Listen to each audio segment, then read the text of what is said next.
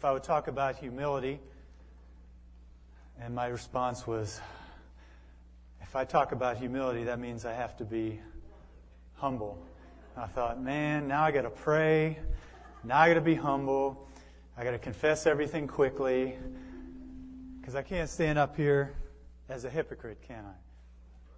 So actually, that was good um, that he asked me that because it it just renews the sense that uh, we do need to be humble before an Almighty God. I probably would have given a much better message on pride, but he didn't ask me to talk about pride. You don't want to hear about it anyway. Um, humility is big with him. He's pastor's already given a number of messages on humility uh, at Cornerstone. It's in his heart. It is in his mind constantly. And he said to me, uh, he said, John, if people would humble themselves, then you could teach them something. That's pretty profound, actually. Because if somebody can teach you something, that means you might actually do it. So if somebody would teach you the Word of God, you might actually do what the Word of God says. And in case, that case, you'd be blessed and you'd give honor and glory to God. Doesn't that sound good? That's our pastor's heart. And uh, so it's in that spirit today that I want to talk to you about humility because hopefully by the end of today, you'll have a greater sense of humility and somebody will be able to teach you something. Amen? Amen. All right. So, um, the title of my message today is How Does God See Us? How does God see us? Um, and that's to be contrasted with how do we see ourselves? And usually, what happens, uh, we go through our lives at work, on the job, at school, in church, wherever, and we compare ourselves with other people, usually, don't we? Somebody at work is doing a great job, and we see they get uh, commended by their manager. And, you know, deep down inside, you think, well, I wish my manager would say that I was doing a good job in front of everybody. Or we're at church, and somebody has a, a thriving ministry, and I have a ministry, but it's not thriving. I think, well, you know, I wish my ministry was thriving. Why couldn't I be like him, or why couldn't I be like her? So we compare ourselves with ourselves, don't we? And that's not a very good thing because if we do that, humility doesn't have a chance to germinate like a seed and grow in us. Because usually when I'm comparing myself with you, I'm really fearful and insecure, right? And if I'm fearful and insecure, humility can't grow in me. So I don't want to compare myself with you. I want to compare myself with God, and it's vice versa. You want to compare yourselves with the Lord. So let's do that today. I've got two difficult scripture passages that should challenge us today.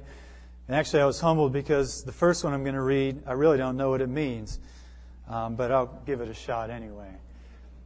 Uh, Luke 17 7. This is Jesus talking to his disciples. He says, Which of you, having a slave, plowing or tending sheep, will say to him when he has come in from the field, Come immediately and sit down to eat? But will he not say, Prepare something for me to eat, and properly clothe yourself, and serve me, while I eat and drink, and then afterwards you can eat and drink?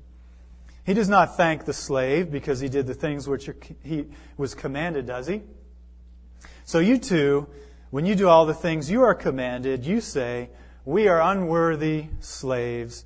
We have only done that which we ought to have done. So the message is we're all unworthy slaves. Let's go home and be humble. You know, when you, when you hear this scripture, this, this uh, parable Jesus is telling, it's, it's a little different than the other parables and stories that Jesus tells. This one seems more stern, doesn't it? I mean, the master doesn't even say thank you. I mean, the guy's working in the field all day long. He comes in. He's hungry, he's tired. The master says, Don't sit down, get to work. I'm hungry, feed me, then you can eat. I mean, the flavor's different on this one.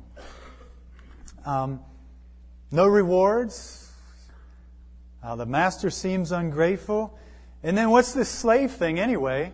Um, you know, I thought the scripture says, Jesus said in another place, I, don't, I do not call you slaves anymore, but friends. Because in John uh, 14, or John 15, 14, he says, You are my friends if you do whatever I command. He says, A servant does not know what his master is doing, but I have called you to be friends, for all things that I heard from my Father, I have been made have been made known to you. So you're no longer slaves. I'm calling you my friends. So now here's a passage that says, You guys are slaves. What happened to the, I am a friend of God? I am a friend of God. And uh, the, the thankful thing, I mean, there's no thanks here. And clearly, in other passages of Scripture, um, Jesus expresses thanks and reward for people that serve him. Peter said, Hey, Jesus, we've left everything to follow you. What do we get out of it? Jesus said, Oh, you'll rule over the 12 tribes of Israel. And anyone else has left father, brother, mother, daughter for my sake, you'll have at least a hundred times in this life, plus in the age to come. You got your reward. Paul said, Hey, if I preach the gospel and I do it willingly, I have a reward. And here, there's no thanks, there's nothing. That's humbling, isn't it? So the question is, this can't be talking about me. It's got to be, maybe it's the Jews or something, right? I don't know. I mean, this was before the cross. So maybe this was just talking to the Jews and I can be a friend of God and I can still get my reward and I don't need to worry about this passage of Scripture. I don't know. That's what's so difficult about this. Let's see if we can go into it, though. Um, let's start at the beginning. God took, uh, my boys were playing in the dirt yesterday, and man, they had water and they were just caked with mud from top to bottom. Well, God went out and He took some of the mud, right? You know, and He did His little mud ball thing, and He breathed life into it, and He made a little mud ball into something that could talk and walk and be in his image. And he said, All right, I'm clearly your creator. You're clearly the little mud ball. Here are the rules. Just do what I say. I mean, is that, is that true or not? I mean, I'm not, there's no sensationalism with that. That's really what happened. And so, if we go back to the beginning, um, if we stop right there, I'm a mud ball that God breathed in, then if He defines me as a slave, what can I say? I mean, I'm just the mud. He's the creator. He can say, he can define me and my relationship to him however he wants, can't he? If we just stop right there. But we can keep going. Um, Jesus purchased us from something. What did he purchase us from? Our sin, right? So the purchase price, of course, was he paid with his life so that we could receive forgiveness of sins. And so you guys remember the scripture that says, uh, Your life is not your own, you were bought with a price. So my life isn't my own, I was bought with a price. So therefore, if Jesus wants to call me a slave, he's purchased me, hasn't he? Legitimately and legally. So I have no right to define my position with him, do I? But the next thing we can look at, if that's not enough, and it is, if that's not enough, let's take a look at what Christ did um, for us again. Let's go in a little more detail. He actually became a slave.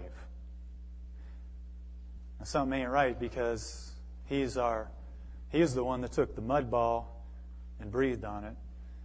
So now he became a mud ball, and then he submitted himself as a mud ball to the mud balls he created, and he allowed us sinful, wretched mud balls to put him to death. And he made us.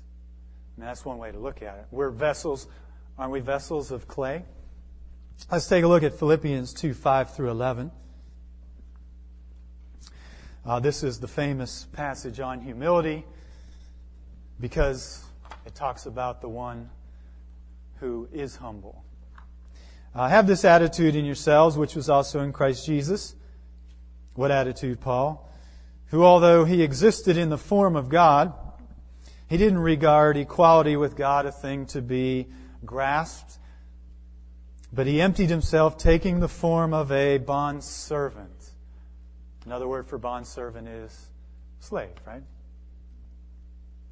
And being made in the likeness of men, uh, being found in appearance as a man, he humbled himself by becoming obedient to the point of death, even death on the cross. For this reason also God highly exalted him and bestowed on him the name which is above every name. And of course, every knee is going to bow and every tongue is going to confess this name.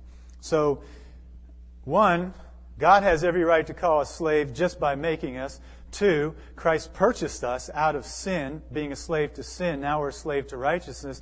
And three, to kind of put the icing on the cake, he became a slave, a bondservant, and paid a price, paid that price for us. So we have three pretty powerful things when we look to see what did God do for us. And that's the title of this message. Um, how does God see us? How do we see God? So when we see God, the only thing we can do is, you know, yes, Jesus. Yes, Lord. I mean,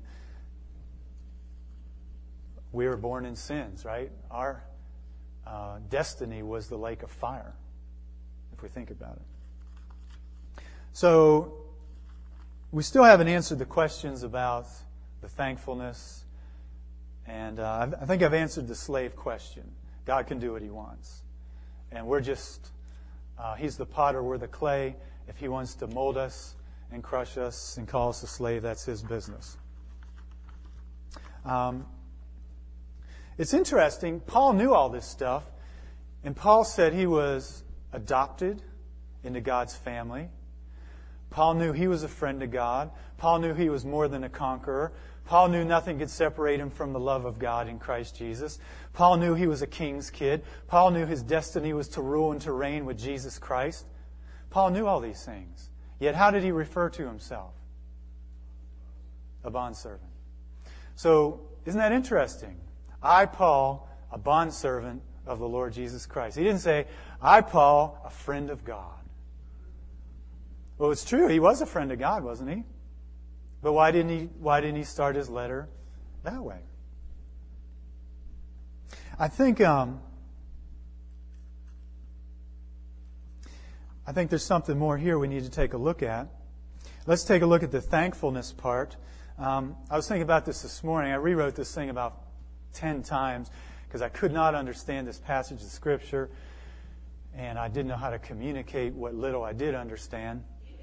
One thing I was, I was thinking about this morning was that what if the servant, uh, what if the master said to, did say thank you to the servant? Hey, come on in the house. You worked hard all day long in the fields. Kick your feet up. Let me give you, give you a juicy juice from Jerusalem. Goes to the refrigerator gives him his little juicy juice, you know, relax. I'll get you dinner. Don't worry about it. Servant's like, this is pretty cool. Next day, he comes in from a hard day's work.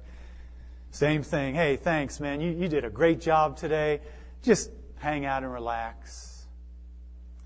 And then all of a sudden, the master forgets to do it one day, and the servant gets a little indignant, like, well, obviously, I'm pretty important here. Uh, why didn't this guy thank me? I mean, doesn't he know who I am? I mean, I'm his trusted right hand man. I mean, I'm the man. Do you see the progression here? Um, so I'm wondering if this passage helps us keep our attitude where it's supposed to belong instead of going off into pride. In other words, when you read this passage, and there's no thanksgiving. Um, we're just doing our duty. I'm just wondering, does that keep us with a humble attitude? Because I have to realize, you know, even though I'm working hard for God, and even though He is going to reward me, um, it, I can't claim any merit for my work. Nothing. I mean, I, if I do a great job in the kingdom of God, is it, is it, do I get any reward because I'm inherently such a great worker in the kingdom? No. It's only by grace. It's only by grace. So Um, I, I, think this passage, one thing it does, it's kind of like a stripped, stripped down car. A friend of mine used to, uh, he didn't like cars with electric windows or electric locks. He didn't like cars with fancy carpeting. He liked stripped down cars. I mean, he would take the seats out. He would mount these plastic seats. He had a he had a V8. He made a V8, V8 Corvair, and he he took everything out. He took the door panels out. He, he put these real lightweight plastic seats in. He he didn't like anything frill, anything extra. And to me, this passage is stripped down. It helps strip us down. It helps bring us back to that initial relationship uh, that we have with God as our master. Um, it, we're not going to forget that He's our master and we are the slaves. That is the relationship that we start with. And uh, I don't know about you, but it's it just humbles you because it's you don't have the the gentle language and uh, God is you know is compassionate and the grace and the mercy they're, they're uh, kind of absent from this passage. But if you really think about this passage, it's incredible grace and mercy. Why? Because we, what do we sing? We sing, I'd rather be a doorkeeper. You know, better is one day in the court of the Lord than a thousand anywhere else. Oh, isn't it better to be a slave, to be in Christ, than outside of Christ and not be a slave? I mean, that, that's the picture. That's the mercy. So um, it's not that this passage doesn't have the grace and mercy in it. It's just um, it's not brought out uh, specifically. So I think uh, hopefully I've answered maybe a little bit about this passage. Maybe give us a little better understanding of of our relationship to God. Because if I can see God and how He is my only response is, you know, I'm nothing. Except for the grace of God, what do I have? Um, there's another passage of Scripture that I'd like to read to us. It's also a difficult passage of Scripture. It's found in uh, 1 Corinthians 4 8 through 13.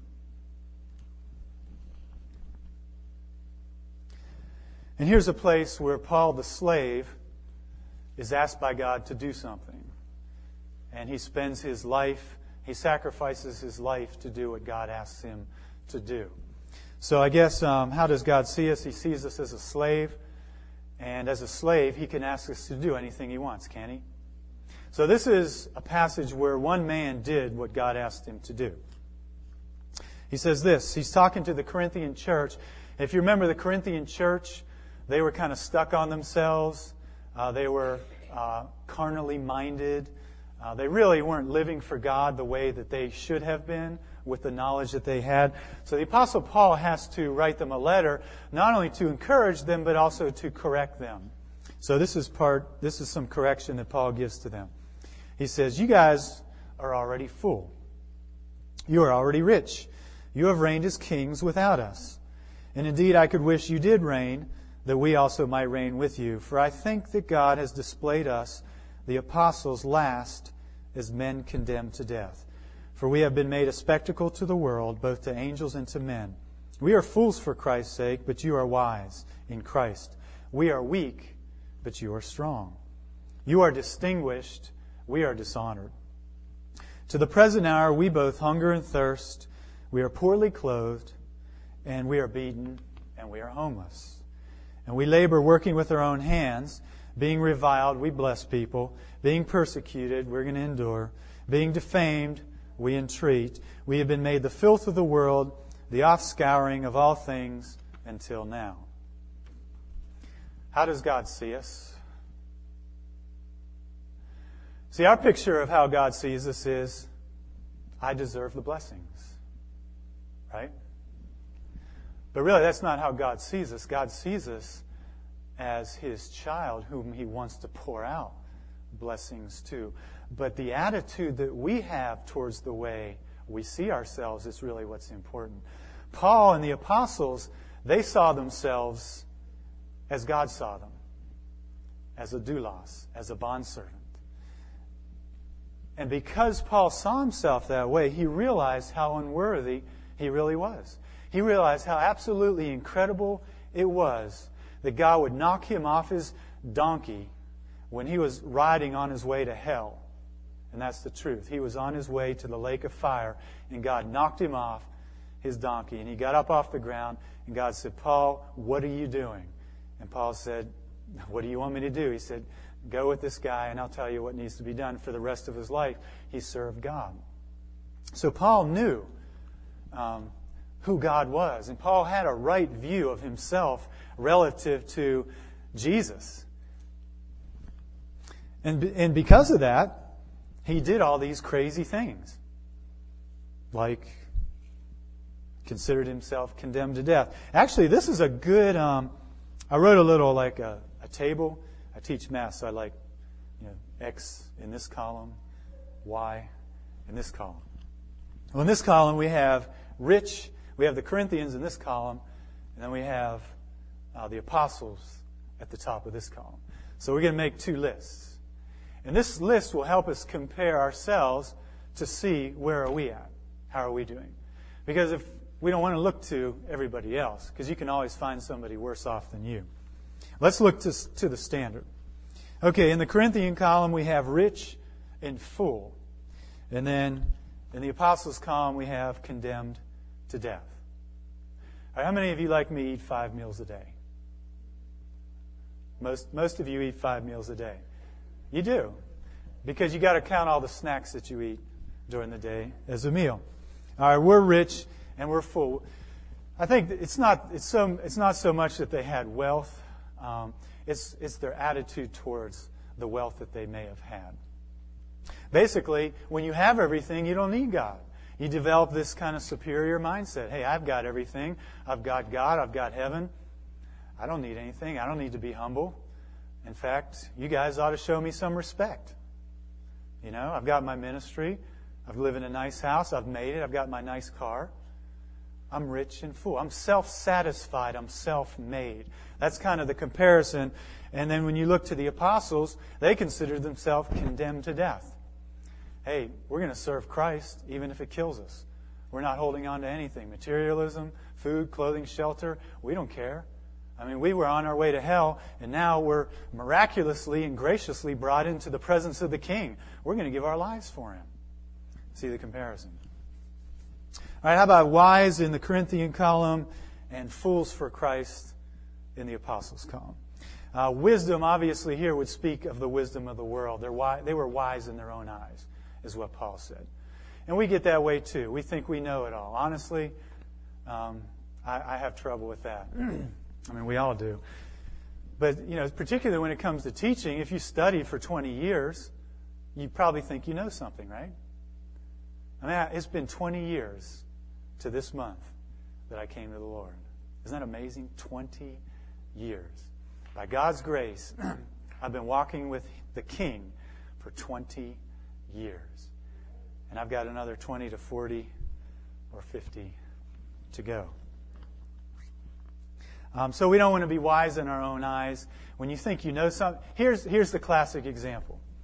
Uh, you hear the pastor's message, right? And later on, someone says, um, what did you think of the pastor's message? And you say, I was all right. You say, What do you mean? You say, Well, I already knew that. Oh, you did? You're so full of yourselves. you didn't know that. What you really meant was, um, at one time in my life as a Christian, I heard that, and really I forgot it, but I'm not humble enough to tell you that I forgot it and say thank you for reminding me. Am I right? Yeah, we do that all the time. That's pride. That's not humility. That's because we're wise in our own eyes. We think we know everything. So if somebody asks you a simple question, what did you get out of the message? We can't even humble ourselves and say, well, you know what, man? I've heard that 15 billion times. But today I said, God, make it a reality in my life. Thank you that this man has been trying to over and over get this through to me, and I just haven't been willing to receive it. God, help me. Isn't that a better attitude?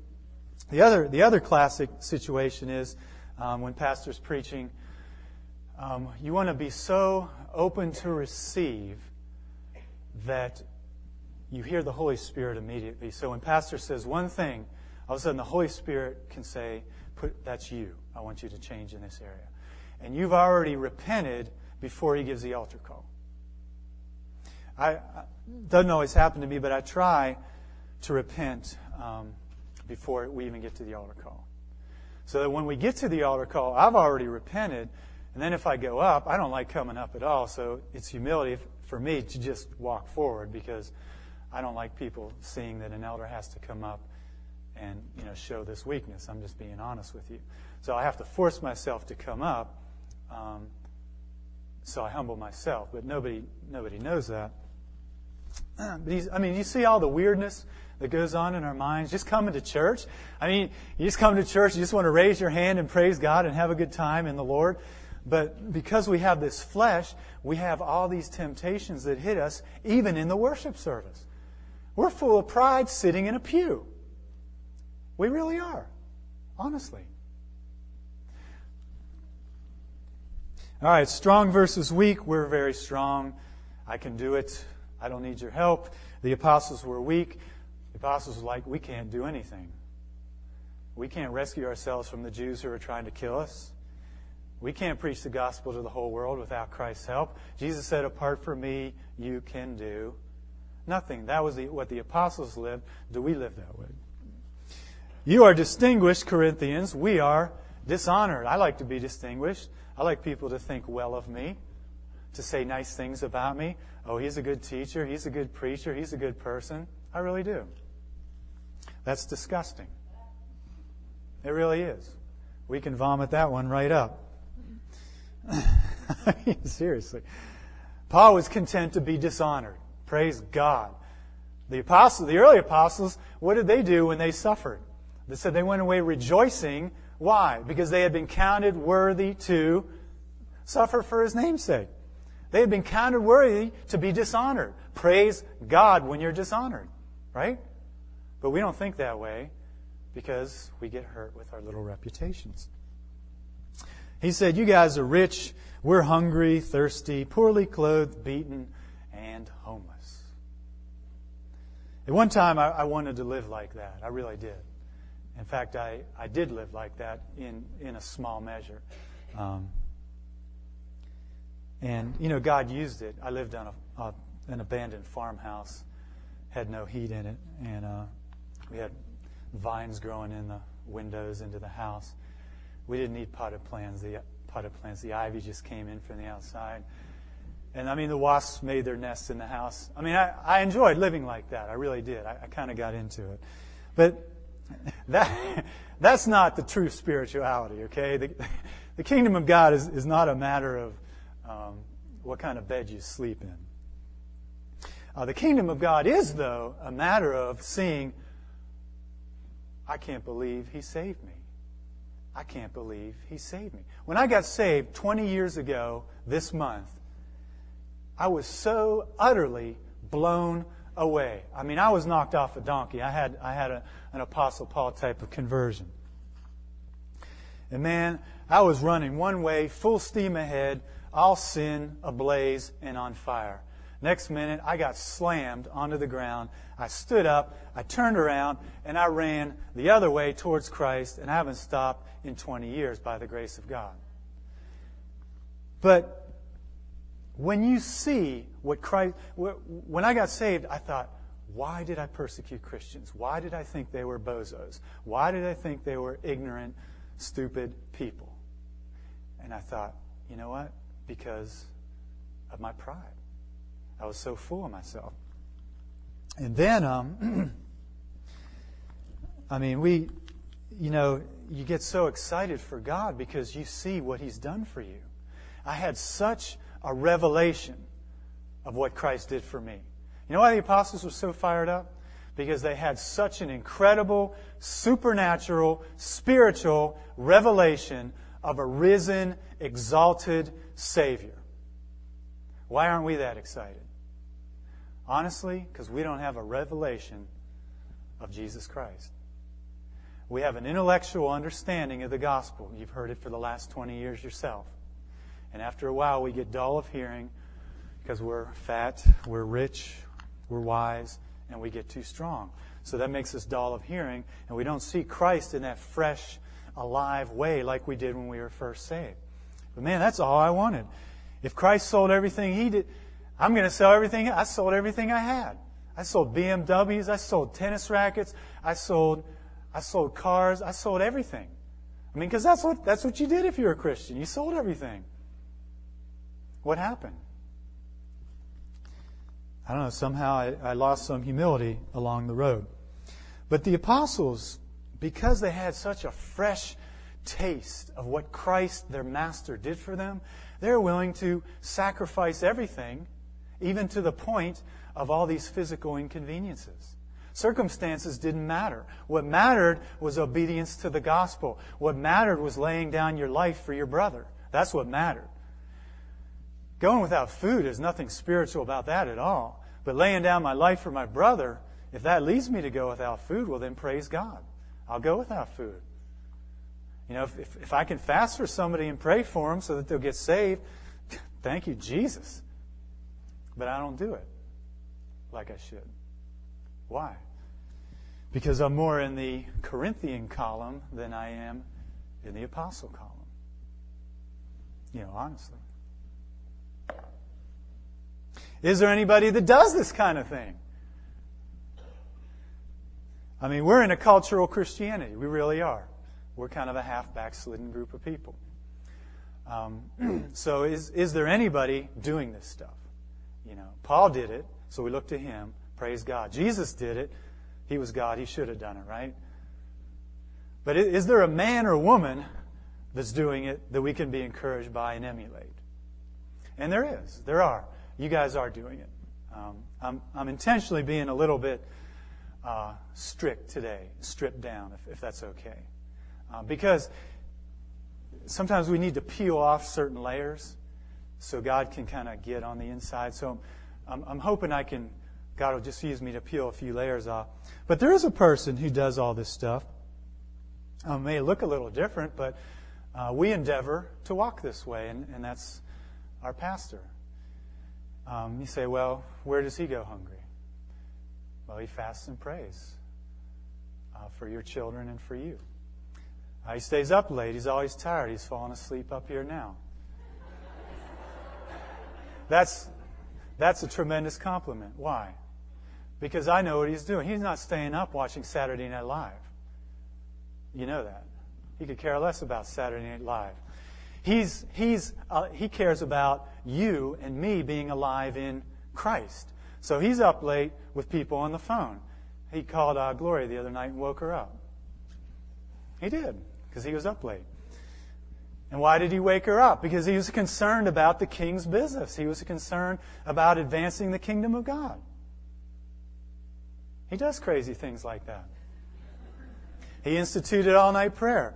We don't suffer in this country like the first apostles did, but there's other ways you suffer. If you ever come out on Friday night uh, when we were doing all night prayer, you suffer.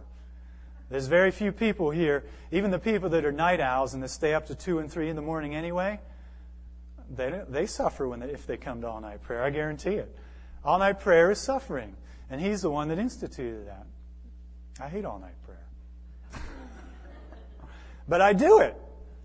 Why? Why do I do it? Because God just might answer our, our prayers, right? And if God might answer my prayers, that means you might get healed, your child might get saved, and somebody in Lynchburg might come to Christ, and the devil's going to take his hands off this church. All because we know how God thinks about us. We know what we look like to God and how God looks like to us. So we do have we do have examples in our midst of people walking in this way. So, how about you? Which column do you guys want to be in? I suppose I should have Alex come up. Is Alex in here? I know my message was, was a little rough around the edges this morning. Um, honestly, it was, like I said, it was a difficult one to uh, communicate, you know, to get good flow and, you know, not make, not put a spirit of oppression on you, but hopefully you see some hope in this. Um, the hope is this that we don't have to stay where we're at. That's the hope. Today, I can say, Jesus, I really haven't focused much on the fact that I'm your slave. Honestly, God, I, um, I pretty much do what I want. Yeah, I serve a few people. Yeah, I go to church. And yeah, I don't curse at work. And, you know. But, you know, really, honestly, I'm not, I don't, I'm not really your slave. 100%, man. Like, I'm into this slave thing. Like, I'm into doing your will, God. It's not about me. I mean, you've rescued me. I'm not, I don't have to burn in hell for the rest of my life. I mean, you've, you've given me a destiny to go forth with the gospel, love people, serve people. We can do that, can't we, right now? Yeah, that's, that's what we need to do. God, I'm too full. I'm full of myself. John kind of irritates me. Did you ever get irritated by a messenger? Yeah. Yeah, they rub you the wrong way. I mean, what am I? Who was Moses? You know, who was Pastor Willie? Who was Paul? Nobody. Just messengers that can irritate you. But if you get, if you can get beyond the messenger and hear the message, now you have something. You know, I'm just going to die and go to heaven. Um, but hopefully, if I share the word of God, you know, you'll take it to heart because it's not my words. You know, I'm God wants to help us. We can repent and say, Lord, help me to be a humble man. I see that I'm your slave. Yes, I am a friend of God. Yes, I've been bought with a price. Yes, my life is not my own. Yes, I have an incredible inheritance. Yes,